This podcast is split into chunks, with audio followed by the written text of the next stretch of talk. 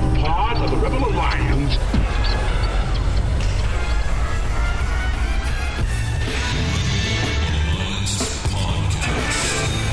The idea of this podcast is simple: discipleship.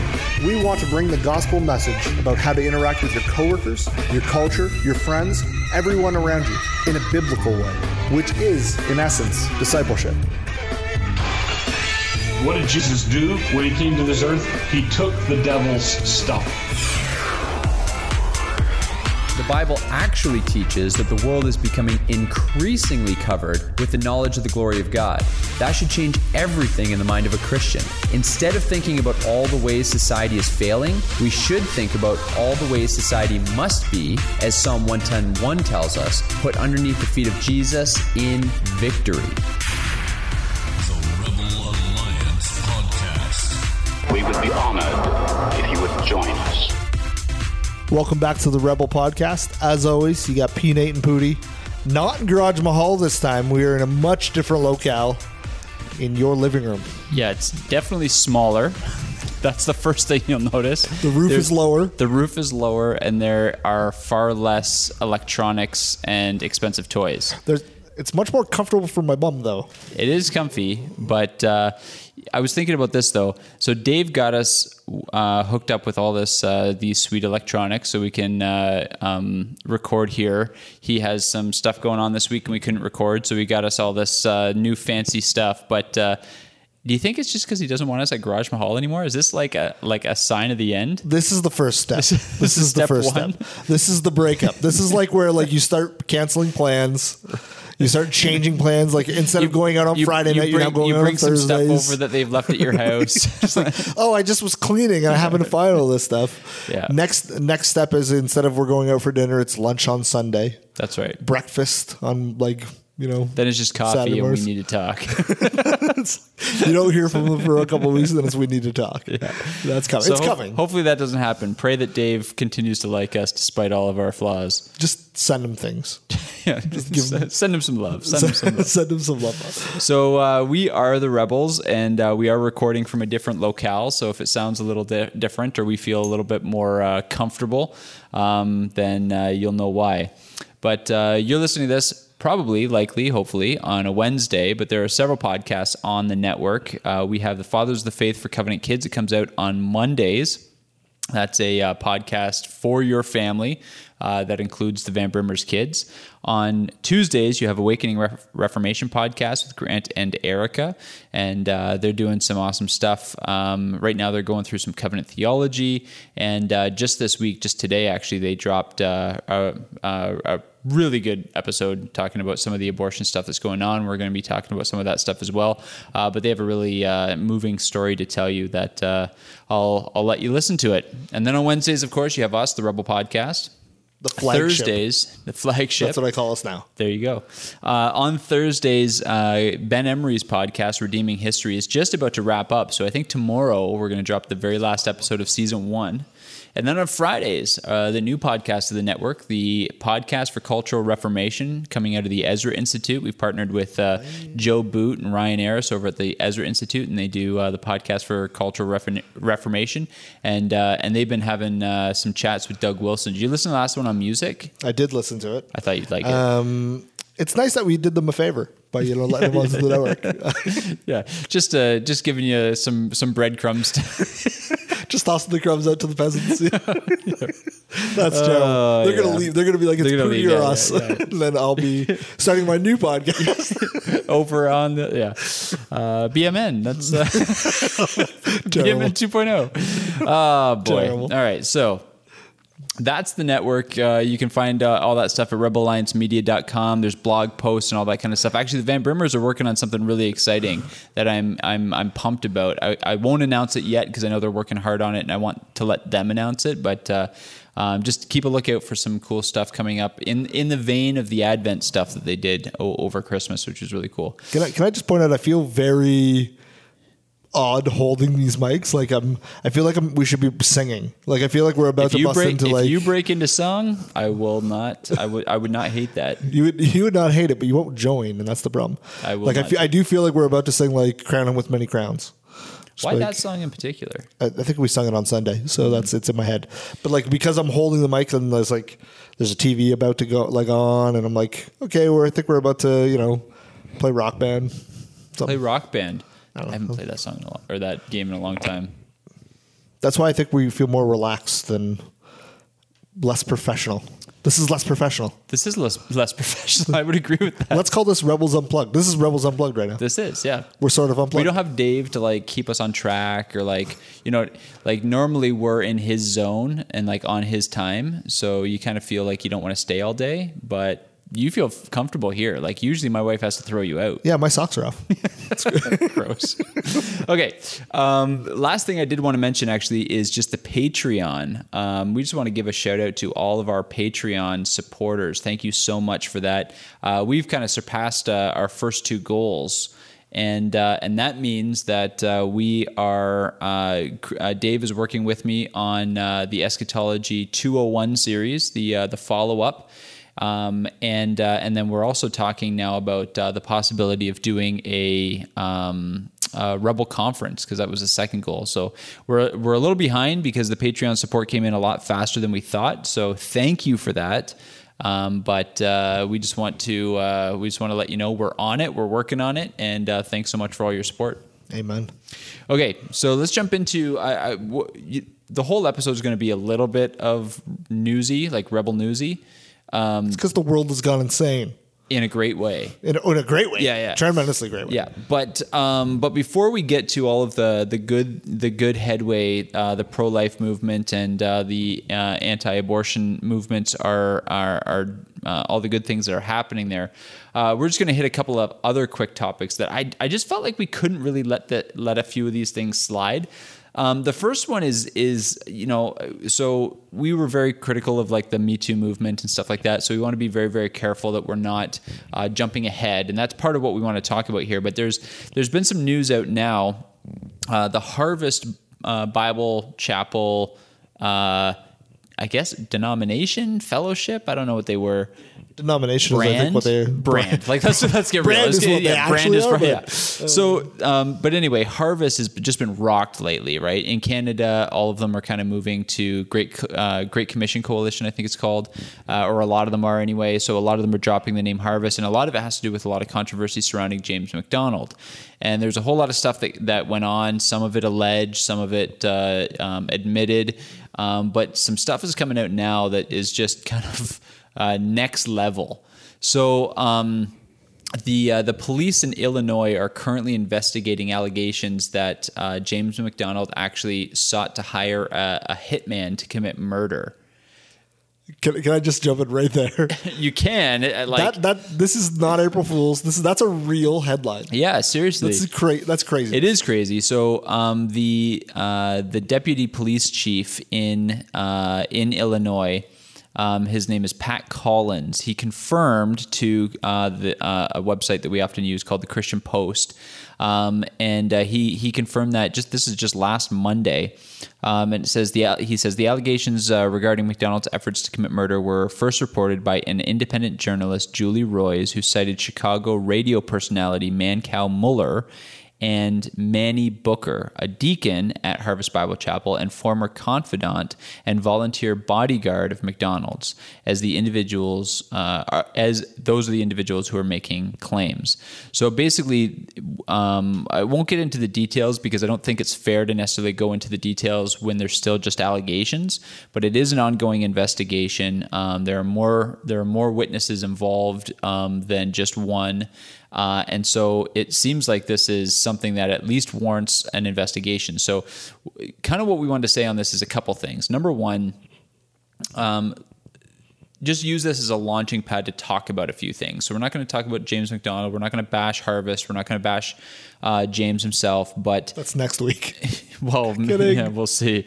Um, but what we want to kind of use that as a launching pad to say, okay, first of all, this is the this is the problem with allowing a human being to be the head of any sort of movement, any sort of denomination and stuff.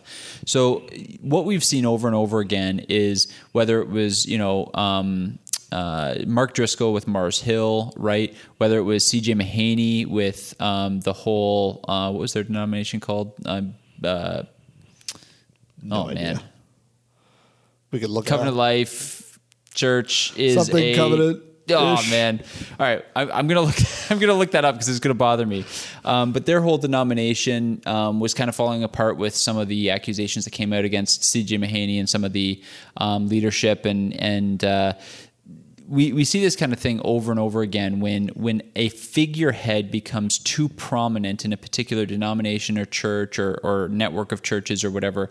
Um, it just it's just bad news when when you hang too much on one person. Um, it's just, it, and this is, uh, it, it's interesting actually, um, after everything that happened with Mark Driscoll and some of the stuff that happened with C J Mahaney, um, I, I really actually appreciate Matt Chandler actually started dissolving some of the um, uh, satellite churches that were attached to the village because he recognized the danger. And he's a humble guy and he's a good teacher and all that kind of stuff. But uh, so I just kind of wanted to chat a little bit about that, right? We see that way too often. Yeah, it's this is you're you're one hundred percent right. When one person has Sovereign Grace, Sovereign, Sovereign Grace. Grace. I didn't even look it up. As soon as I started typing it in, Sovereign Grace. That's the denomination. As soon as I started talking, Nate remembered what he was. Uh, say. Sorry, continue. I'm, I'm the spark. Continue. no, it, this is this is one hundred percent true. This is um, so often we see this exact thing happen. You, we didn't even mention like last year we talked about Willow Creek. Um, yeah, and yeah. Bill Hybels, there's there's numerous examples of this type of things. Maybe not to the alleged scale that this seems like it might be going down, but we don't know. It's all still alleged. But the idea of one person who becomes almost supreme and sovereign over an entire dom- denomination. There's a reason our churches individually are run by a plurality of elders, yes, which the pastor is just one, because everybody needs accountability. We need people to hold people in check, and Unless unless your church is being run strictly by like the Apostle Paul, you can probably say that the, the whoever's in charge of that person in power has sin right. that we that we don't know about or that we do see and needs, and he needs to be corrected. And that's why we have elders. That's why we have um, you know people who are elected to hold that person account- accountable. Um, and I think this is one of those examples where clearly that wasn't happening enough right. at, at a church like. Uh, Harvest. Um, now I'm speaking what I think is happening, so um, don't hold me to that. And the other, the other thing, this is all, the other point I want to make on this is that simply, this is why we advocate for men like R C Sproul, who obviously has passed away, but he he ran his race to completion well, without this yeah. kind of thing happening. Why we can look to people, and why we I would hesitate all the time to point to people like, um, you know, the newest up and coming c- coming person until they've got to the point where they've ran their race. Right. You know what I mean? We can look to somebody like John Piper at this point and be like, He he's basically ran it, you know what I mean? But but he's got a foot in the grave. Is that what you're saying? Yeah, that's what I'm All saying. All our that's Reformed listeners are shedding a tear, a little bit, a little bit. But I mean, what I mean, like we look at uh, uh, men like John Stott, Martin Jones, who yeah. have ran the race. Spurgeon, all exactly. the Puritans, Edwards, like all these guys that we advocate a lot, that, that we end up quoting a lot at our church because these are guys that you're not going to look back and see, um, uh, you're not going to find this this horrible moral failure, right? Exactly, they finished so, well. Yeah. So yeah, there's definitely safety in that, and I think that's one of the reasons that um, all Christians should have like a collection of dead guys that they read frequently and uh, and that sort of thing. Sounds morbid, but true. Yeah, um, and the and so what I would say on this, just to kind of get really practical, is at your local church, wherever you are, and you're listening to this, at your local church, you should make sure that the that the elders are just as visible as the pastor. Right, the the term elder, pastor, overseer, they're all used interchangeably in the New Testament. The the the position of pastor is, is merely the the paid elder. He's the staff member elder. He's the lead teaching elder, and there's a lot of privilege that comes with that because um, he's the man who gets to t- make his living off the uh, off the obedience of the congregation and and uh, and reading and studying scripture.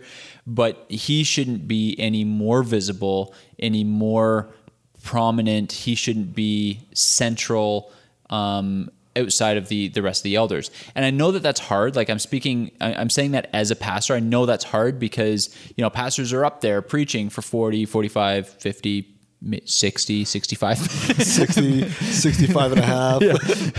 uh, minutes. And, and, and somebody who is, who's espousing God's word and teaching God's word day in and, or like week in and week out, and they're the primary teacher up there, of course they're going to be more prominent in the eyes of, of the congregation. So that means that you need to do everything you can to try to affirm the leadership of your other elders. If you're a pastor, and uh, if you are if you are a leader, and if you're a lay leader, or if you're just a member of a church, you should you should be pushing to have your elders more your lay elders more prominent. Let them lead services. Let them pray. Um, give them give them key things. Help them lead in communion and all those kinds of things.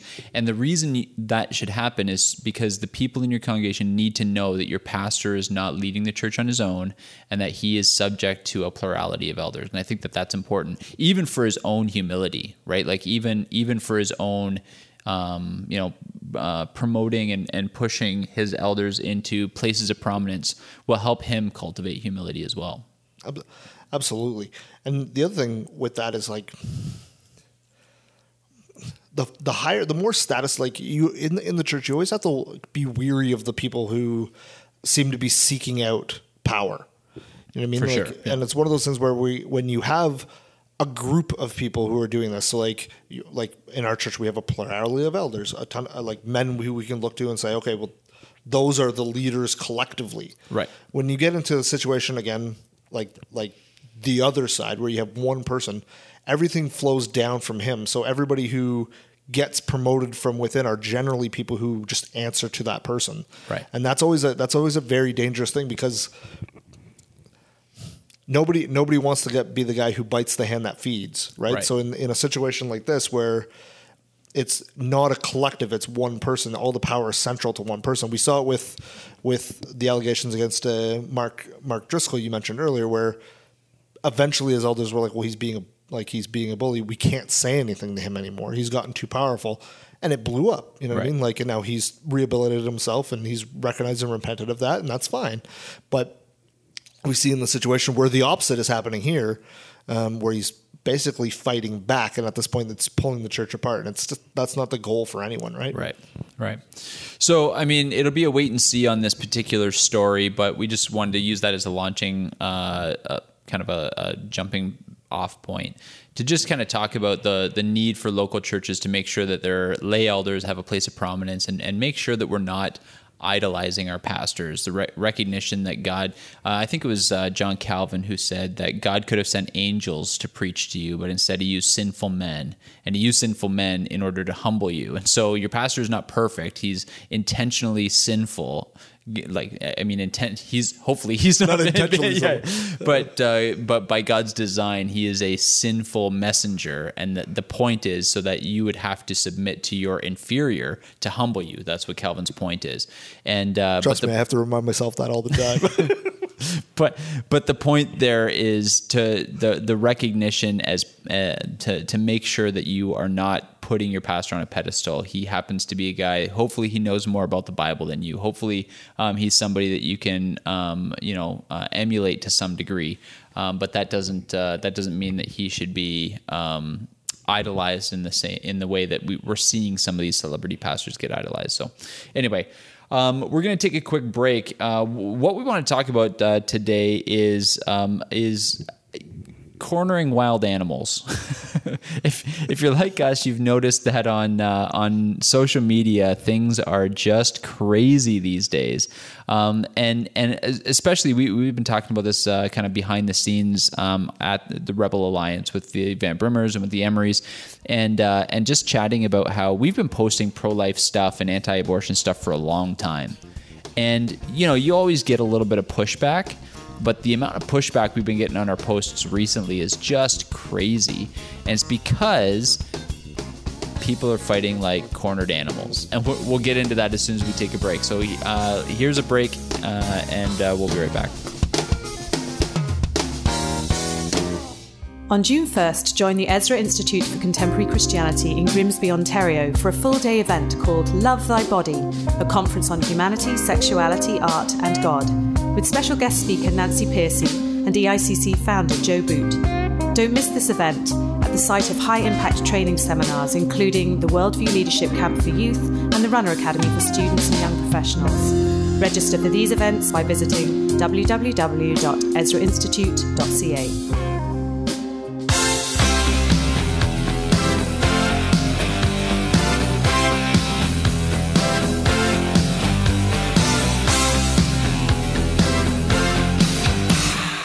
All right, we're back, and uh, what, what we're what we're talking about today, I guess what we'll what we'll start with is just um, all of the amazing um, ground that's being taken by the pro-life and the anti-abortion movements. And uh, just a quick caveat: I, I know that there's a whole lot of of Christianers, Christianers, wow, Christians and listeners. See how I just did that? That was good, eh? You just made a yeah, word up. Totally. Um, who who hate the term pro-life, and they want to, you know, they say we should be anti-abortion, we should be abolitionists, whatever.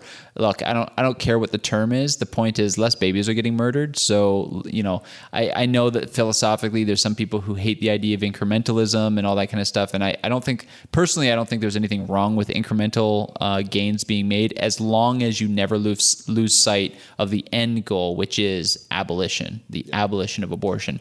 Um, but anyway, all that to say, that's a quick caveat, but there's some awesome stuff being done. There, there is a, this, this episode basically, like, we didn't plan to have this episode. This is basically a praise report because yeah, seriously. The last few weeks, it seems like everything has gone off the rails in a good way. Yeah, um, absolutely. And it's funny. I was thinking about this when we, when we were talking about the idea of even just having this chat. I was thinking about the fact that how often do we, like three, four months ago, even like this year, beginning of this year, we had conversations about the abortion um, battle, so to, so to speak. And we're both obviously post-mill. We both obviously believe that eventually this will be eradicated. Yep. But it didn't seem close. No, it, and it, it didn't was seem one of those this things, close. It, it it almost felt like I I, I asked my small group um, within the last couple months, I asked, do you think this will be something? What do you think about the idea of this being conquered in a lifetime? And I said, I think it will be. And that, and my small group was like, no, you're you're too old for that. You know what I mean? Like, like you'll be way yeah. dead before it's cal- But it's one of those things where it's such a it's a, such a brilliant picture, because as we're we're going to get into the, what's actually happened if you don't if you've been living under a rock and you haven't seen it. But in a space in the space of really a few weeks, yeah, the Like not, we're nowhere near the end of abortion here, but uh, yet, no, but, not even close. But but we're seeing the first steps of it. You know what I mean? And it's like, and obviously any any progress will always have ups and downs. But we're, but in a very short period of time, we can we can now look and be like, well, they've they've done it, we can do it too. It can be done. That's exactly right. So, um, so what's what's basically happened is several months ago, and we talked about this a lot. The Van Brimmers talked about it quite a bit, uh, living in New York, but New York had these uh, these really extreme abortion laws that passed. Everybody was looking at it at least as extreme abortion laws, and they were. You know, we were just kind of shaking our heads, saying like, "Well, that's that's Canada. Like, congratulations, you've joined us in Welcome depravity with yeah, with North years. Korea and China. You know, our human uh, high five for all our human rights with North Korea and China." But um, so New York passed this um, abortion up until delivery, to the point where like you could be in labor, ask for an abortion, and the doctor does not have a right to refuse it. Um, and uh, and no reason, no medical reason necessary, like all kinds of stuff. And they were really radical abortion laws. And, you know, Cuomo, who was the governor in, in New York, signed it. Uh, uh, Cortez praised him for it. Um, and uh, and it, the liberals really praised this as like progress. And I love, I love, I love, I love how quickly Christians responded.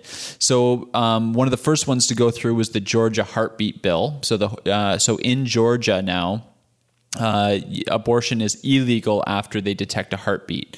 And you know, Mar- Marcus Pittman, our friend over at uh, Law and Prophets on the Fight Last Lafitte's network, uh, he, I mean, he he talked about some of the difficulties with heartbeat bills, making the heartbeat the the arbiter of of uh, of truth, so to speak, and the subjectivity of uh, he had a he was talking to a uh, an ultrasound technician who said, you know, I can find or not find the heartbeat pretty easily, right? It, it's all very subjective, so you get a kind of pro-choice choice um, ultrasound technician who at seven or eight weeks, there is a heartbeat there, but they're intentionally not finding it. Um, so, I mean, we're not saying these laws are perfect, but hey, it's something. It's progress, and there are a whole lot of babies that are going to be saved because of that. Um, and then shortly after Georgia passed the heartbeat bill, Alabama, sweet home Alabama. Sweet home Alabama. Uh, we got lots of great things to say about Alabama. Roll Maybe Tide. We'll, yeah, uh, Alabama. First and foremost, um, so they came in with a sweeping ban of, ban of abortion, which like, came out of nowhere. For the record, I woke totally. up one day yeah. and I was just like, Alabama bans, bans abortion, abortion. Yeah. And I was like, what? yeah.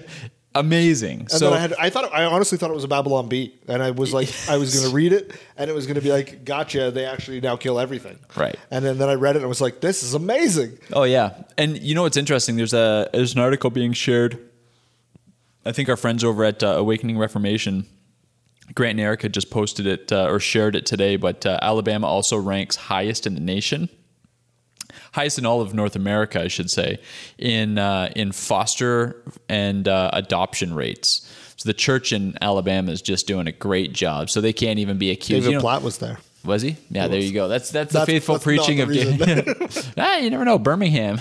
um, but uh, so they ban abortion, and even this is this is like hardcore. I mean, and, and I say that in a good way. Like um, the Democrats voted to amend the bill simply to allow exemptions for rape and incest. Nope, defeated. Like there are no exceptions. You cannot kill your baby in Alabama. It's amazing. So then there was that. So then after Georgia, there was Alabama, and then after Alabama, there's Missouri. So Missouri, uh, I think it was. I think they adopted a heartbeat bill as well. I think it's a variation of the heartbeat bill, um, and uh, and so they banned. Um, and then now Alaska is uh, is pushing it through as well. So Alaska is pushing through a, an outright ban as well, though they're making exemptions for rape and incest. So you're looking at four states now, which are putting like radical anti-abortion bills, radical in the eyes of a liberal, I should say. I mean, a heartbeat bill isn't that isn't that radical, but the outright ban in Alabama is for sure. And uh, and I think that you know um, this is showing some of the other conservative states. And and you know I'm looking at I'm looking at Idaho. I'm sure the guys over at Cross Politic are are uh, are right on it. And you're looking at like Arizona and some of those places where I know Jeff Durbin and uh, um, Marcus Pittman have been doing a whole lot of work. You look at like Texas. Um, some of those places they need to keep they, they need to keep the fight going. Like like let this happen and uh, and use this momentum, because other governors and other like weak spined politicians are going to get encouraged when they see that this is happening elsewhere. Right? They're not putting their neck on the line. And good for the governor of uh, Alabama. She's like intense. And uh, and so you know, good for her sticking her neck out, getting it done first, and. Uh, Yeah, so that's that's all like kind of the, the great stuff that's been happening, and it's opened up conversations. Yeah, the, one of the one of the I just wanted to again I don't I I can't remember her name, but the governor of Alabama. This is this is what we talk about all the time. We we we often quote Doug Wilson's um, "The courageous Christian goes first, and then the faithful people come come up and write books about them later." Right. She's she's the kind of woman who is who is putting her faith into practice, does what needs to be done. Irregardless of her reputation, because the truth is she's getting torn apart. Yeah, um, Jim Carrey. I know. Who, wasn't that brutal? Did you see, you saw that? Yeah, who, the cartoon. Yeah, I'm, I I want to get into the point where like, can we can we the thing the next thing that needs to be banned? Let's ban abortion, and then let's ban celebrities being allowed to speak outside of the movies. Totally. Like. I, yeah, we'll I get it. Let's let's yeah, let's we'll go to, let's so. go there with this conversation, because I want to get into some Alyssa Alyssa Milano stuff. Well, man, it's not just Reese Witherspoon. Like I all know. of them, they've all gone crazy. Yeah, um, or or are now just showing their craziness. Yeah. Um, but yeah, Jim Carrey posted like the thing of of the governor getting aborted, yeah, which is it, like one even even even the harshest abortion, like or the like the most hardcore pro-choice person. Doesn't advocate for murder of like fully grown adult women. You know what I mean? But this is what they're basically saying at this point. Like, not only do the pro-lifers, are they wrong? They should be killed. Is yeah. what it's like, Seriously, yeah. That, and I'm just like, okay, pump the brakes and think about what you're saying. Because this is, we, we often talk about cognitive dissonance on this podcast. And it's, this is what we're seeing in culture right now, where it's like you get people who are so cornered and and feel like all their rights, these rights that they think they have about murder and all this stuff, getting taken away. And what do they do? They react like a spoiled child. Yeah. That's exactly right. So there's there's a couple of analogies that I think are, are kind of helpful it, for us to understand what's happening. So um, we, we the title of this episode, and this is where we're kind of getting this from. If you, if you've ever like cornered an animal, if you've ever had like a rat that was running around your basement or garage, or like a raccoon in your backyard, I don't know. Raccoon's ever, a good one. All right, we'll use raccoon. So let's say you're ch- chasing the raccoon in your garage or your shed or whatever, and uh, and and like they're they're timid, right? They're, they're they'll run away. They're they're scared. They're they're timid animals. But then if you corner it, right? And this is the thing about wild animals: you corner it, and it's all of a sudden that it's fight or flight. And if they can't flight, right, it's going to fight. And and it's that that sort of all of a sudden that that fight mechanism kicks in. And and I don't know if you've ever experienced this. I like there have been times in my my life when you kind of get into something like that where um you know suddenly you realize there's no way out and it something kicks into overdrive. And that's basically that's what's happening. Like there's there um the the whether we want to say the left or the liberals, let's just say the non-Christians are are feeling threatened. They feel like I think I think the the idea of abortion actually being banned and uh, you know Roe v. Wade overturned and stuff was so unthinkable to people that they're just shocked, and in their shock and in their dismay, they're just spewing venom, and and the venom is what I'm seeing on social media right now. Like there are some boneheaded posts. And, you know, you, you talked about, uh, Jim Carrey. I'm like, so like the cartoon that he's showing is, is of, um, the, uh, the Alabama governor kind of in like an amniotic sack, um, with like a syringe, like sucking her brain out. Like this is, this is, this is a public, like celebrity who's putting a very graphic image out there. And I don't actually even think that he's thinking through this, because He doesn't even he doesn't want those kinds of images shown. Like most most pro-choicers don't want to show the realities of what abortion is. But he's showing a very vivid picture of what abortion actually is. Like you are sucking the brain out of a living person, and uh, and so in their in their um, fight mode, in their cornered animal cor- cornered wild animal like uh, turn on you, um, things are just going crazy. So I saw, I saw, I saw Alyssa Milano um, said, you know, all the women in Georgia. This was because Georgia was the first kind of domino to fall. She was like, all the women in Georgia should uh, should start a sex strike, and until this um, ridiculous bill gets overturned, um, not have sex with any men. It's like, so she started the whole like hashtag sex strike and all this kind of stuff. And she was like, you know, um, these anti-abortion laws are forced motherhood and. It's just ridiculous stuff. So I want to talk to that just a little bit, because this is this is as boneheaded as Jim Carrey. Like, first of all, like we said, we're post-mill. So let, let's just talk about this for a second. So number one, abortion is getting defeated in Georgia. Number two, the liberals are showing their true color. And number three, the most staunch pro, um, uh, the, the most... I, I would say staunch, like pro-sexual revolution advocates, feminists, are going to be chased. That sounds pretty post-mill to me. Yeah, I was, I, I was like, I'm like, okay, great. I was like, I hope they all do have the sex strike, and then you know, twenty years from now, when they're you know they're they've gone through menopause and they no longer can have babies, they're all going to die off, and all the Christians who have been breeding this whole time take over. Seriously, because if there's one thing, the Christians keep having kids. That's right. So I I was just looking at that and I thought, like, Alyssa Milano, come on, like this is uh, just not understanding what's going on here. Um, and then you were talking about Reese Witherspoon. Yeah, she uh, Reese Witherspoon gave a speech. I don't know where she gave the speech, um, and our, our friend Gabe Wrench actually commented on it. But basically, she Gabe, said that um, banning abortion is against the Constitution of the United States. And then, so the comment is like, well, where in the Constitution does it say you can murder your babies? It's like, so it's just, it's Whoops. just again, it's just Reese Witherspoon is an is an educated girl. Yeah, she, she is like actually. she she knows. Mo- like she's she's well spoken, she's articulate, but like you said, at this point, they're in an argument that they're that they're losing, and it's all all they're fighting from is emotion. They're not fighting yeah, from any kind of rational right. position anymore. So they're saying things that don't actually make any sense. Have you ever been in an argument? I, you know what? I know you have, because yeah. you've been in the argument with me before about stupid stuff. Right.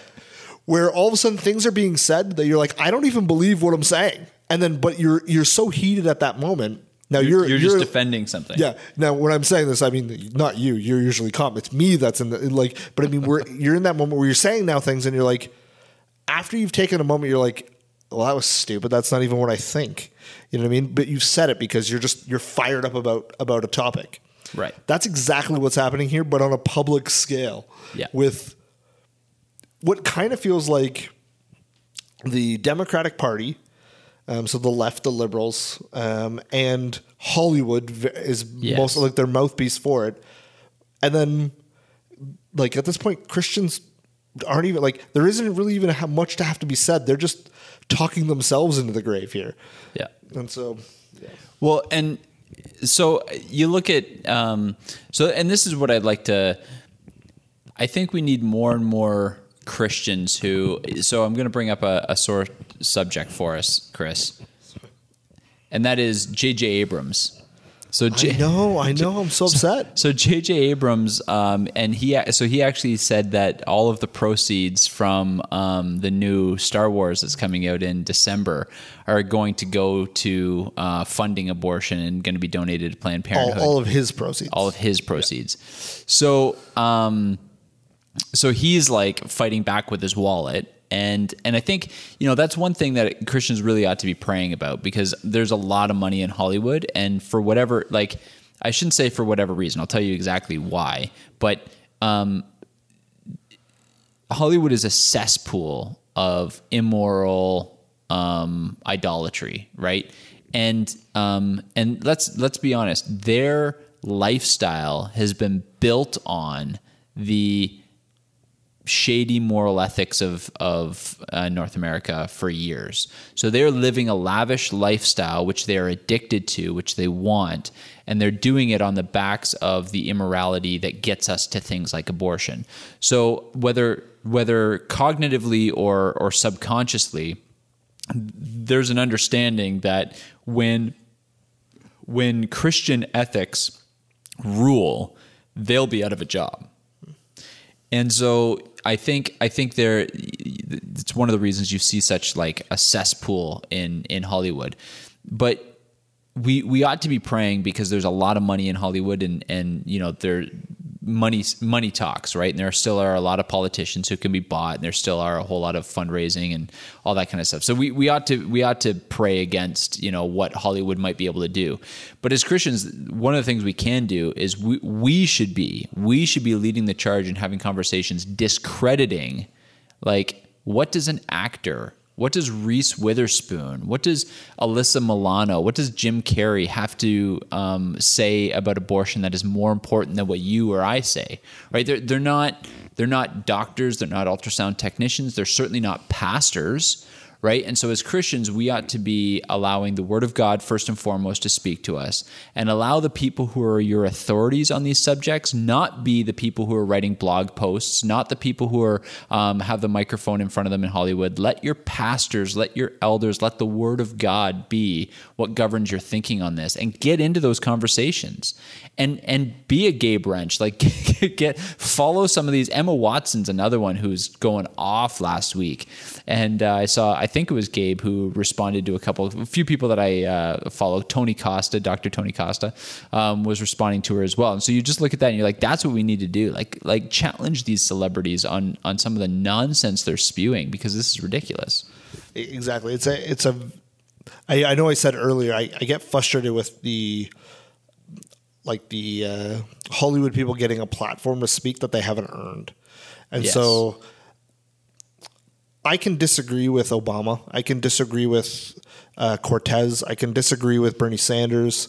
And do. And and I, and I do. Exactly. And I do. Yeah. But they've, to me, at least they've earned the platform to have their opinion. And we, right. I believe in free speech, even if I disagree with their free speech, totally. What they're saying. Totally. But they've earned the platform because we elected them. not we, me and you, we're in Canada, but I mean, people in the States have elected those people to speak on their behalf, just like they've elected Trump to speak on their behalf, but nobody wants that to be pointed out. But celebrities, they're not elected in any way, shape, or form. They get their status because they have a skill, and most of that time, and I'm, I'm I know people are going to flip out when I say this, but most of that skill is that they're good looking. Like, seriously, yeah. The truth is, there are much better actors and actresses on the stage in New York, in the stage in London, in the stage um, in L A that aren't in movies because they don't have the look. It's true. And but we get people who, you know, have have a skill and be, have become famous. Jim Carrey, Reese Witherspoon, Emma Watson. And now all of a sudden they have a platform that influences millions of people because the truth is we live in a celebrity culture. We we build up our celebrities really to tear them down, but we build them up and we look to them and be like, oh, what they're doing is what I want to do. Right. Because we've they've subverted the American dream so much in the States that that is the American dream, to be powerful, wealthy, good looking, and not have to worry about and anything. Followed. And followed. And everybody right, like loves fame, you. Right? Yeah. That's, that is what the American dream is, not to live for God's glory. You know what I mean? But so we, we've subverted that to the, the point where those people now have a platform that they never earned. Right. They got it because they have a skill. And I have the same, I'm, I'm big, I'm a big sports fan. I have the same problem when athletes come out and speak politically. They have yeah. no, they have no need to do that. They have right. no reason. We, and, we shouldn't be listening to And we would to say, people. and we would say to like, like people in that sphere, like, sure, like try to use your platform. Everybody ought to be trying to use their platform. I'd like, Go ahead, try to use it, but Christians don't don't think that it's legitimate, right? Right? Like what your um, hero, your athletic hero, your Hollywood hero has to say about um, uh, political policy is is is irrelevant, right? Like, and and I think that sometimes we can get caught up in, and we we we spent Rebel News talking about you know Christian celebrities and some of the dangers there, but but this is part of the problem is like you know that syndrome, like I don't I don't know what it's actually called, but I'm sure there's an actual medical term for it or whatever. But like Stockholm syndrome. No, not that one. no, not that one. Um, when you're in school and stuff and there's like somebody who's popular and they ask you to do something and you there's like that that desire to please them, right? That that desire to like Like no, it's not like sucking up, but you know, like somebody, somebody whose approval you you desire, right? Like, yeah, fair enough. And so th- there's almost this like subconscious thing where it's like if that's if if I think what the celebrities think, or I let them influence my thinking, and I think like they do, then I could be just as like cool and and influential and popular and famous as they are. Stop it. Like st- like this is th- this is a, a modern day application when Jesus is talking about. Um, to when he says like, don't let your right hand know what your left hand is doing. Like when he, when he's basically talking about play it for an audience of one, it does not matter which side of the aisle you're on. It does not matter like wh- what group your thinking aligns well with. What matters is whether or not you are faithful to the word of God, and nothing else matters. And so we, we can very easily get caught. And the truth is we can do this on the political right or the political left, where it's like, you know, we, we search the headlines and then we and then we go and look for like the people we trust and what do they think about this current thing that just happened. It's like we should be going to the Word of God for those things. So I I just think that with, with all of this stuff going on. So anyway, that's that's our rant about Hollywood. Are you done? Are you, anything else you want to say about Hollywood? Burn it all. No, Burn it down. Um, don't go see Star Wars. Is that what we're abdicating right now? I feel like I'm kind of... Is that a thing? I'm thinking that? I don't know, man. Remember we did a video way back in the day that said, yes, like, what would make us what would make us give up Star Wars? You remember that? I, we should go back and see what we said. yeah, I would, I would need to check my heart on that. Um, but honestly, like, I can't imagine not going to see Star Wars, but but part of me is like... Like, screw you, J J Abrams. Like, part of this is like, I got to now practice what I preach. Well, here, here's, here's and I get like, I'm not morally responsible, yeah. right? I'm not like, the truth is every Christian in Canada should stop paying taxes if we believe that like we're ethically responsible for Amen. What people do with our money, right? Um, because our taxpayers' money go to fund abortions, not only in Canada, by the way, thanks King Trudeau, um, but... Uh, so we're not we're not held morally responsible for what somebody else chooses to do with their with their money. But when he's made it public like that, I feel like that's almost like a bait. Like, yeah. how much do you really believe this? And part of me, part of me wants it to just tank so that he doesn't get any proceeds. Like, part of me just, like, hand of God, you know what I mean? Like, there's part of me that just says, you know what? At the very least, I'm not going to go see it in the theaters. Yeah, I, at the I, very least, I'm going to download it illegally from some pirated website. So you're going you're gonna steal to yeah. like smite yeah, them. Yeah, that, that's right. That's fair. That's right. Um, I'm fine with that. I'll, I'll, I'll allow it. Um, no, I, I, I get what you're saying. I just hope the book's really good. So book, yeah, like, uh, no, but I, I, I get it. It's one of those things where,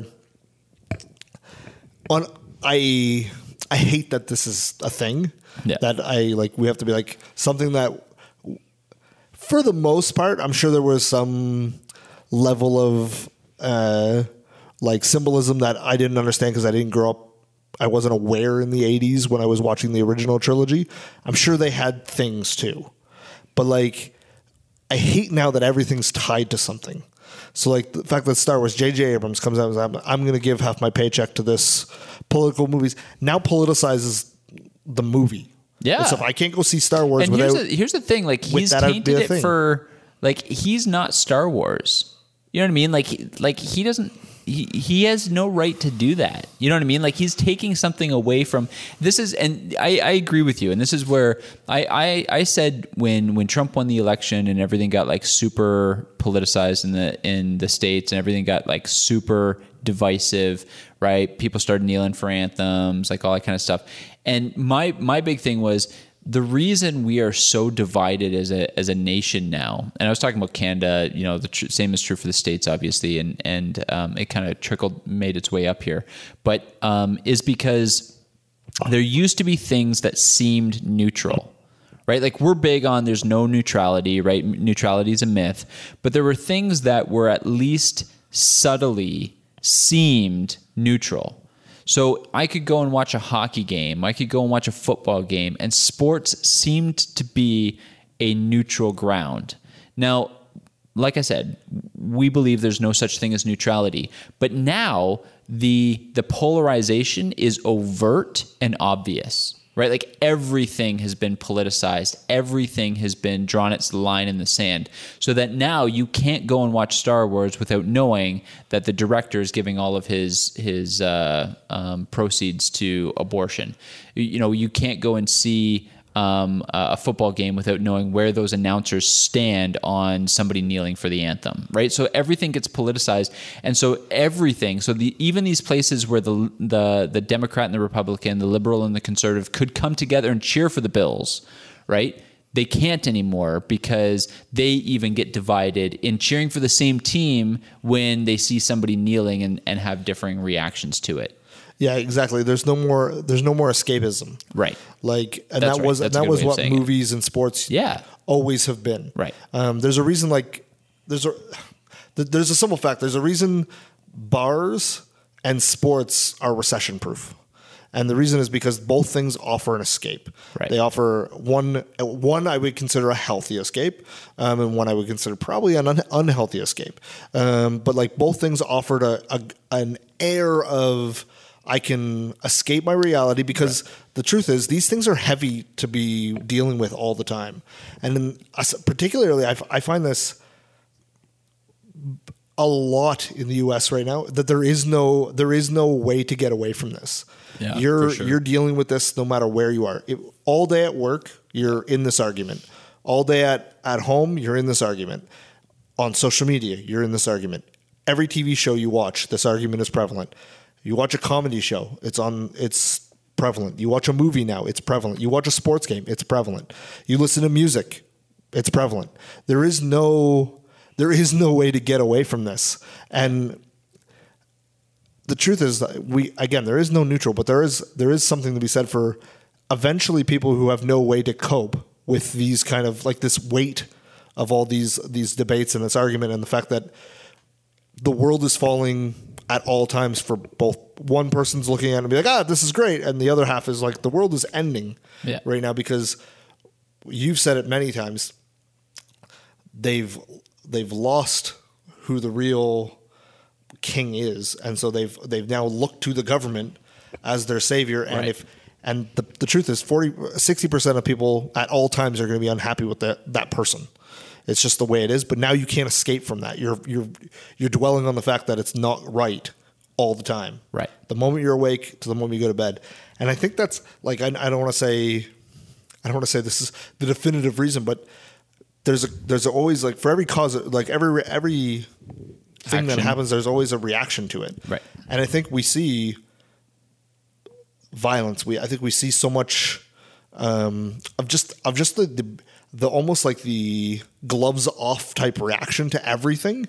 Now, tr- if Trump says one thing, people are calling for him to be shot. You know yeah. what I mean? Where it's like there is no like it's it's it's from one to a hundred right away, and I think that's because there is no like a chance for you to re re up your shields, so to speak. Right.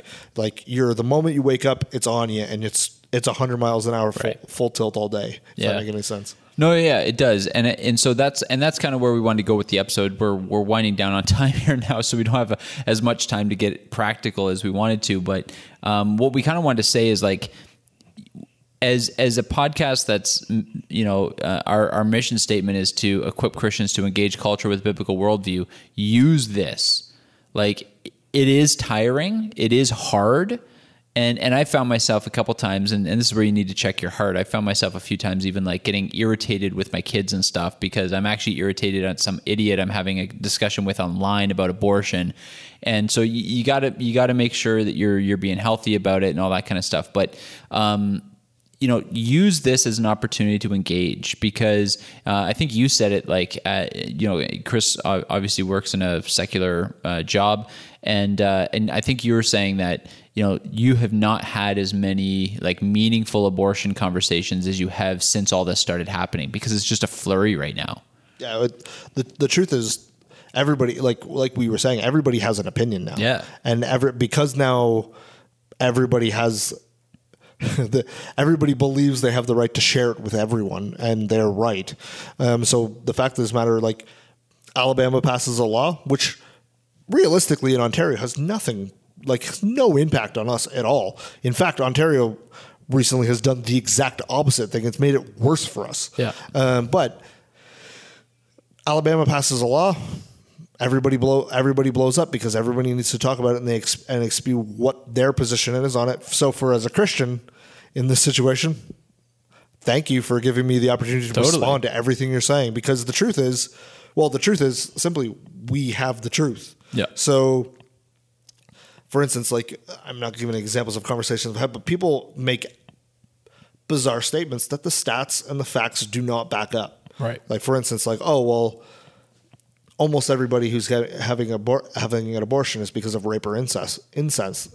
And it's like, no, this, the stats far make that ridiculous. I I, uh, I have it on my phone here. Let me just bring it up here for you. It's point, if I'm correct, I believe it's, so Florida... Sorry, this is bad radio. Um, Florida just did, they keep records for every abortion that happens in in the state for a year. And so in twenty eighteen. They can't count ballots, but they. Sorry, continue. Touche. Uh, so this is two thousand eighteen. So as recent as we would have the information. Right. Um, lists all the reasons for abor- abortions by percent. seventy-five percent. Of women who had abortions said it was for no reason at all, but they chose to, they chose to do it. seventy-five percent. Okay, so naturally be like, okay, well, twenty-five percent is for rape and incest. Well, no, um, twenty percent was for economic reasons and social, didn't want people to know they were pregnant.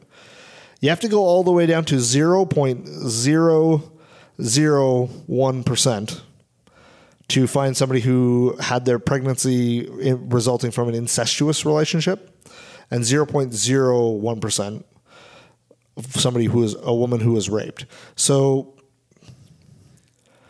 well, both of those, I, I feel for the women in those situations. Yeah, obviously. Like we don't want to minimize, um, obviously, no. what they've gone through. But when you have, when you're talking seventy thousand abortions, that's two people. Yeah. Two out of seventy thousand. And it's like, okay. Well, and I think it, as Christians, so I, I think... I mean, and this is this is where my, uh, I think, some pragmatism can come in, where in all honesty, if that's your hang up, like what you should say as a Christian, like in, in those conversations is just okay. say, okay, if then if I was willing to concede that that can, that, you know, somebody can abort a child due to rape or incest, then are you willing to say everything else is should be outlawed? And of course they won't be, right? And that's the point. The point is, and I think as Christians, it's like we shouldn't concede there. I, I really think if we're going to be consistent, we believe it's life, and we believe it's life no matter what. And, and just because the circumstances were evil that led to the pregnancy doesn't mean that another evil act is going to undo that evil, right? We don't, it's the old adage, two wrongs don't make a right. And so, um, you know, we, we need to be consistent, but for the sake of conversation, there are many times when I would just say, oh, okay, okay, fair enough. If I was willing to concede that those who, um, you know, get pregnant out of rape and incest, um, are, they can have access to safe abortions, but nobody else can, would you meet me in that middle ground? And every single time it's like, well, no. And then they'll bring up another exemption and another exemption. And they're always, like you said, they're always dealing with the very small, minute details. Yeah. I, one hundred percent agree, and I've I've I've been in that conversation. Yeah. And the problem the problem is, is that the for so long the narrative around around abortion has centered on on no, no factual evidence at all. That's right. It's centered around on feelings. A, exactly, a fe- feelings. It's my right to choose. Yep. Without without realizing, well, The, the the baby has rights too, um, and and nowhere in our Constitution does it say when those rights kick in. You know what I mean? Like person's a person's a person from the beginning, um, and then we have the other the other side. Well, then it's like, well, it's a uh, um, rape and incest. Well, okay, that's such a small percentage that it actually statistically is, again, a non-factor in right. making in making the decision. And then you get the whole like, well, okay, well then it's nobody can tell me what to do. I'm like, well, okay, well that's that argument is again doesn't make it's a zombie argument. It makes no sense at all. I mean, we just get we just get into these narratives, and the narrative has to keep changing because the only real answer is that I want to do this. That's and, right. And that that's what, what people want is I just don't want anybody to tell me I can't do it. That's right. At the end of the day, this is, um, and I had this conversation online recently where somebody said something along the lines of, you know, maybe abortion is just um, as American as it gets, right? Like maybe this is, we've we've ascended, ascend, they didn't use this language, but essentially we've evolved, we've ascended to the point where, um, you know, this, you know, the... Um, Uh, the consequences of, you know, in the moment actions no longer have to affect us and stuff. And my my my my uh, response to that was, no, child sacrifice is as old as civilization itself. This is absolutely child sacrifice. The it, the, the the difference is we've tidied it up a little bit. You no longer have to see the dead body, but you're still sacrificing your child to a god, and our god is convenience. Like at the end of the day, that's what it is. It's, I, you know, I want to be able to have consequence-free sex when I want it. And I don't want to, I don't want any responsibility to be given to me, right? Like women, um, pro-choice women have this idea like, um, you know, uh, getting pregnant is like being gifted a puppy, you know, right? Like, have you ever, you ever like talked to a parent and joked around about like, you know, you, you've often joked about like getting the kids a cat or getting the kids a dog or whatever. I'm like, no, don't do it. Like, you're just getting us responsibility. We don't want that, right? The birthday is coming. Yeah. And, uh, but that's like, that's the thing. It's like, well, it's like somebody, and, and you even hear this term forced motherhood. It's like, it's, it's not forced motherhood. There are, there are so many decisions that lead up to the point. Like, why is the decision to have the abortion the one that's sacred to you? Why not the choice not to have sex when you when you should? Why why, why not the choice to to not have sex when you know that it could result in a human life, which is what procreation is for? Like, yeah. It's just there, there's so it, it's absolutely child sacrifice. It is absolutely the the blood offering that we pay to the God convenience in in our you know uh, North American culture. Absolutely. The only difference in, in child sacrifice between historical child sacrifice and now is the altar, like you said, seems cleaner, and it's we're the ones that were putting ourselves on the altar instead of the um, some god like Malak or whatever. Right. The difference is, like, well, I'm more important than yeah. anything than anything else I, at this point. I recently was preaching through the book of uh, of First and Second Kings, and uh, Manasseh, who is a king who is right in between Hezekiah and Josiah, um, was was described as one of the most wicked kings that Israel ever had. And uh, and he was wicked because he allowed um, idols into the into the temple, into Solomon's temple, and because he allowed child sacrifice to take place inside the temple.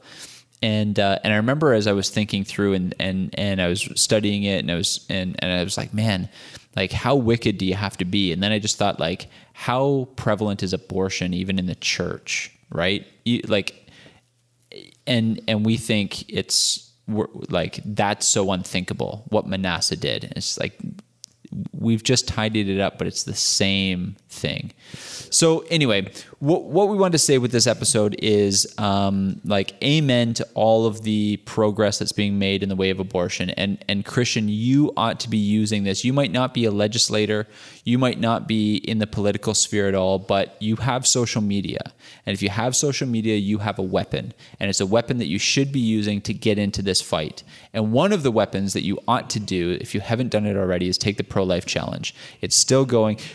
Uh, did you see Wes Muborn, by the way? He was like, man, some some ran- random uh, you know group of uh, rebels up in Canada start a movement, and all of a sudden Alabama bans abortion. I'm like, those two things are certainly connected, Wes. I can't see why they wouldn't be. Yeah, I, I have no no reason hey, to suspect otherwise. The the, abor- the pro-choice movement can have, like, no facts, so I can make we can make that claim. And yeah, be like, there you go. There's no, like, prove that yeah. it's not. Yeah, yeah. Um, I would. I, the other thing I would just say is is. Just a couple of things. Don't get lulled into, um, in your conversations, don't get lulled into a couple of um, uh, arguments that go back through some of our videos. We talk about how to engage on the topic of abortion. One of the things that really triggers people that I've been, u- the strategy I've been using is, is talking about how, um, you know, when people start calling me names, radical, fanatic, all that kind of stuff. Um, I just, I just say that those who are fighting to abolish slavery in the eighteen fifties were, were called the same thing. Right, we have a video out there somewhere on our Facebook page where we taught, where we compare the arguments for in favor of abortion to the arguments that were made in favor of slavery. People hate it when you use those things, um, and uh, and don't get lulled into the clump of cells argument. Just show people a three D ultrasound. It challenge them to go and see a three D ultrasound. They're on YouTube. Um, tell them to go watch the movie Unplanned, or even just describe the movie Unplanned. This is a pro-choice Um, uh, ultrasound technician at Planned Parenthood who saw a three D ultrasound for the first time, saw an abortion being made through the three D ultrasound technology, and immediately gave up her pro-choice ways and became a staunch pro-life advocate. Yeah, and sorry, not to John. Yeah, yeah. So there, there's a reason that movie is getting banned places. It's banned in Canada right now, and the reason is because. Um, If it if it, it wasn't shatters if, their argument exactly. If it didn't shatter an argument, people would be they wouldn't have any problem That's with right. it being shown. That's right. Um, the other thing, the thing, one thing I want to add to the, I guess the pro. Uh, sorry, I didn't mean to cut you off. No, no, go for it. Um, this this is this is the time to do two things. I think um, one, I call it Andy Dufresne-ing it. So everybody's seen the movie Shawshank Redemption. Yeah. And there's a scene in that if movie that, that has stuck with me just in terms of the post-mill worldview. And that's when he gets his, when they, he's been writing letters for years for books for the library. And he finally gets the books, and they say, "We please, please stop sending us letters now for the books." And the movie makes a point to say, "Well, what he did at that point is he started writing two letters a day instead of one." And it was like the point was like he he redoubled his efforts when That's he right. looked like when he had won. Yeah. And so when we're seeing our our first small victories in the abortion battle, this isn't the time to say we're going to win now. This is the time to redouble the efforts. This is Amen. I call it Andy Dufresne. Yep. This is when. If Double were, down. Exactly. If you were praying once a day in. for abortion, start praying twice a day. If you That's were giving right. ten dollars to abortion every month, start giving, like to end it, start giving twenty dollars. Just double down. Whatever you're doing right yep. now, double, double down. down. Yep. I, I actually, we, we just talking as we were gearing up uh, all of our equipment here. Uh, you were on Facebook and you're like, oh, God bless Justin Lockhart. So he's our old buddy from the Two Thieves. Um, and uh, he posted on Facebook just today. He's like, this is your daily reminder. Abortion is still murder. I'm like, amen. Like, good for you. If you're posting one social media, pro-life social media post a, a day or a week, double down, like exactly. double it down. And, and I, I get it. Your friends are going to unfollow you. I get it that you're going to get into arguments. Trust me. We got skin in the game too. We have, you know, I... I'll probably be fired at some point, I'm yeah, sure. like Pootie's job's hanging on the line. My family relationships are hanging by a thread. But but the reality is, is um, now is not the time. And he, we'll, we'll quote him again, right? Our, one of our favorite Doug Wilson quotes, like, um, desperate times do not call for... Uh, what, what? Oh, man, I'm going to butcher it now. I butchered um, des- it earlier. Yeah. Desperate so. times call for faithful men and not for careful men. That's a better quote. The faithful men um, get lauded for their courage, and uh, the careful men come later and write their biographies. And so um, now is the time for courage. Now is the time for faithfulness, not the time for timidity. And for all of you who might be listening who think, yeah, but you know, blasting something out there on social media, you know, there might be some people who have had abortions and you don't want to hurt their feelings and stuff. Honestly, man, if Facebook was around in eighteen fifty, would you say the same thing about slavery? Would you say, well, you know what? Just throwing a blanket statement out there about, you know, being against slavery. I don't know. There's a lot of people who own slaves. There's a whole lot of people whose family own slaves. Like, do you really think that's a good idea? What if you hurt their feelings? No, you wouldn't say that because we live on this side of history when slavery was defeated. We will live in an abortionless future when abortion has been defeated, and the people who are pro-life will be will have been on the right side of history. Those who are pro-abortion will have been on the wrong side of history. And I wholeheartedly believe that abortion will be looked at with the same di- disgust that slavery was, Absolutely. is now. Can I say one more thing? Yeah, do it, man. One Sign thing. us off. Um, I think I think one of the key things, if you're in these arguments, that I think you need to remember, and sorry, I was going to say this a little earlier, I just I thought I could bring it back, is that um, we're not the ones on trial. The culture is the one on trial. We're the prosecutors of this. We're the ones who are the are showing the evidence, and it's up to the it's up to culture currently to defend their position in an adequate way to get off for what we're what we're accusing them of, which is murder. Right. Um, and it, once you stop, like we we say this in apologetics all the time, God isn't the one on trial. Right. God is the judge, and so remember that in any argument or debate you're in, is that the burden of the burden of proving something isn't on us, right? Because truth is on our side, right? Um, and because our truth comes from the Word of God, and we can look at that. And the Bible's very clear when a baby's a baby. You know yeah. what I mean? yeah. And so, just stop. We don't. When you're in these arguments, you don't have to be on the defensive. The truth is on our side. So you you don't need to have every answer, but don't don't be timid to get into these conversations thinking you're going to be outwitted, right? Because you're not ever outwitted. You might be out articulated in a, in a situation. That happens to me all the time, but the burden of proof isn't on us, if that makes sense. Yeah, totally. Yeah. All right, that's a good place to end it. We talked for a long time, but uh, get into the fight, Christians, um, and uh, go back through some of our videos. Look for the, um, you know, look for the uh, the tag abortion. Uh, we have lots and lots of content out there to help you in your conversations. So um, have fun fighting and uh, and be faithful.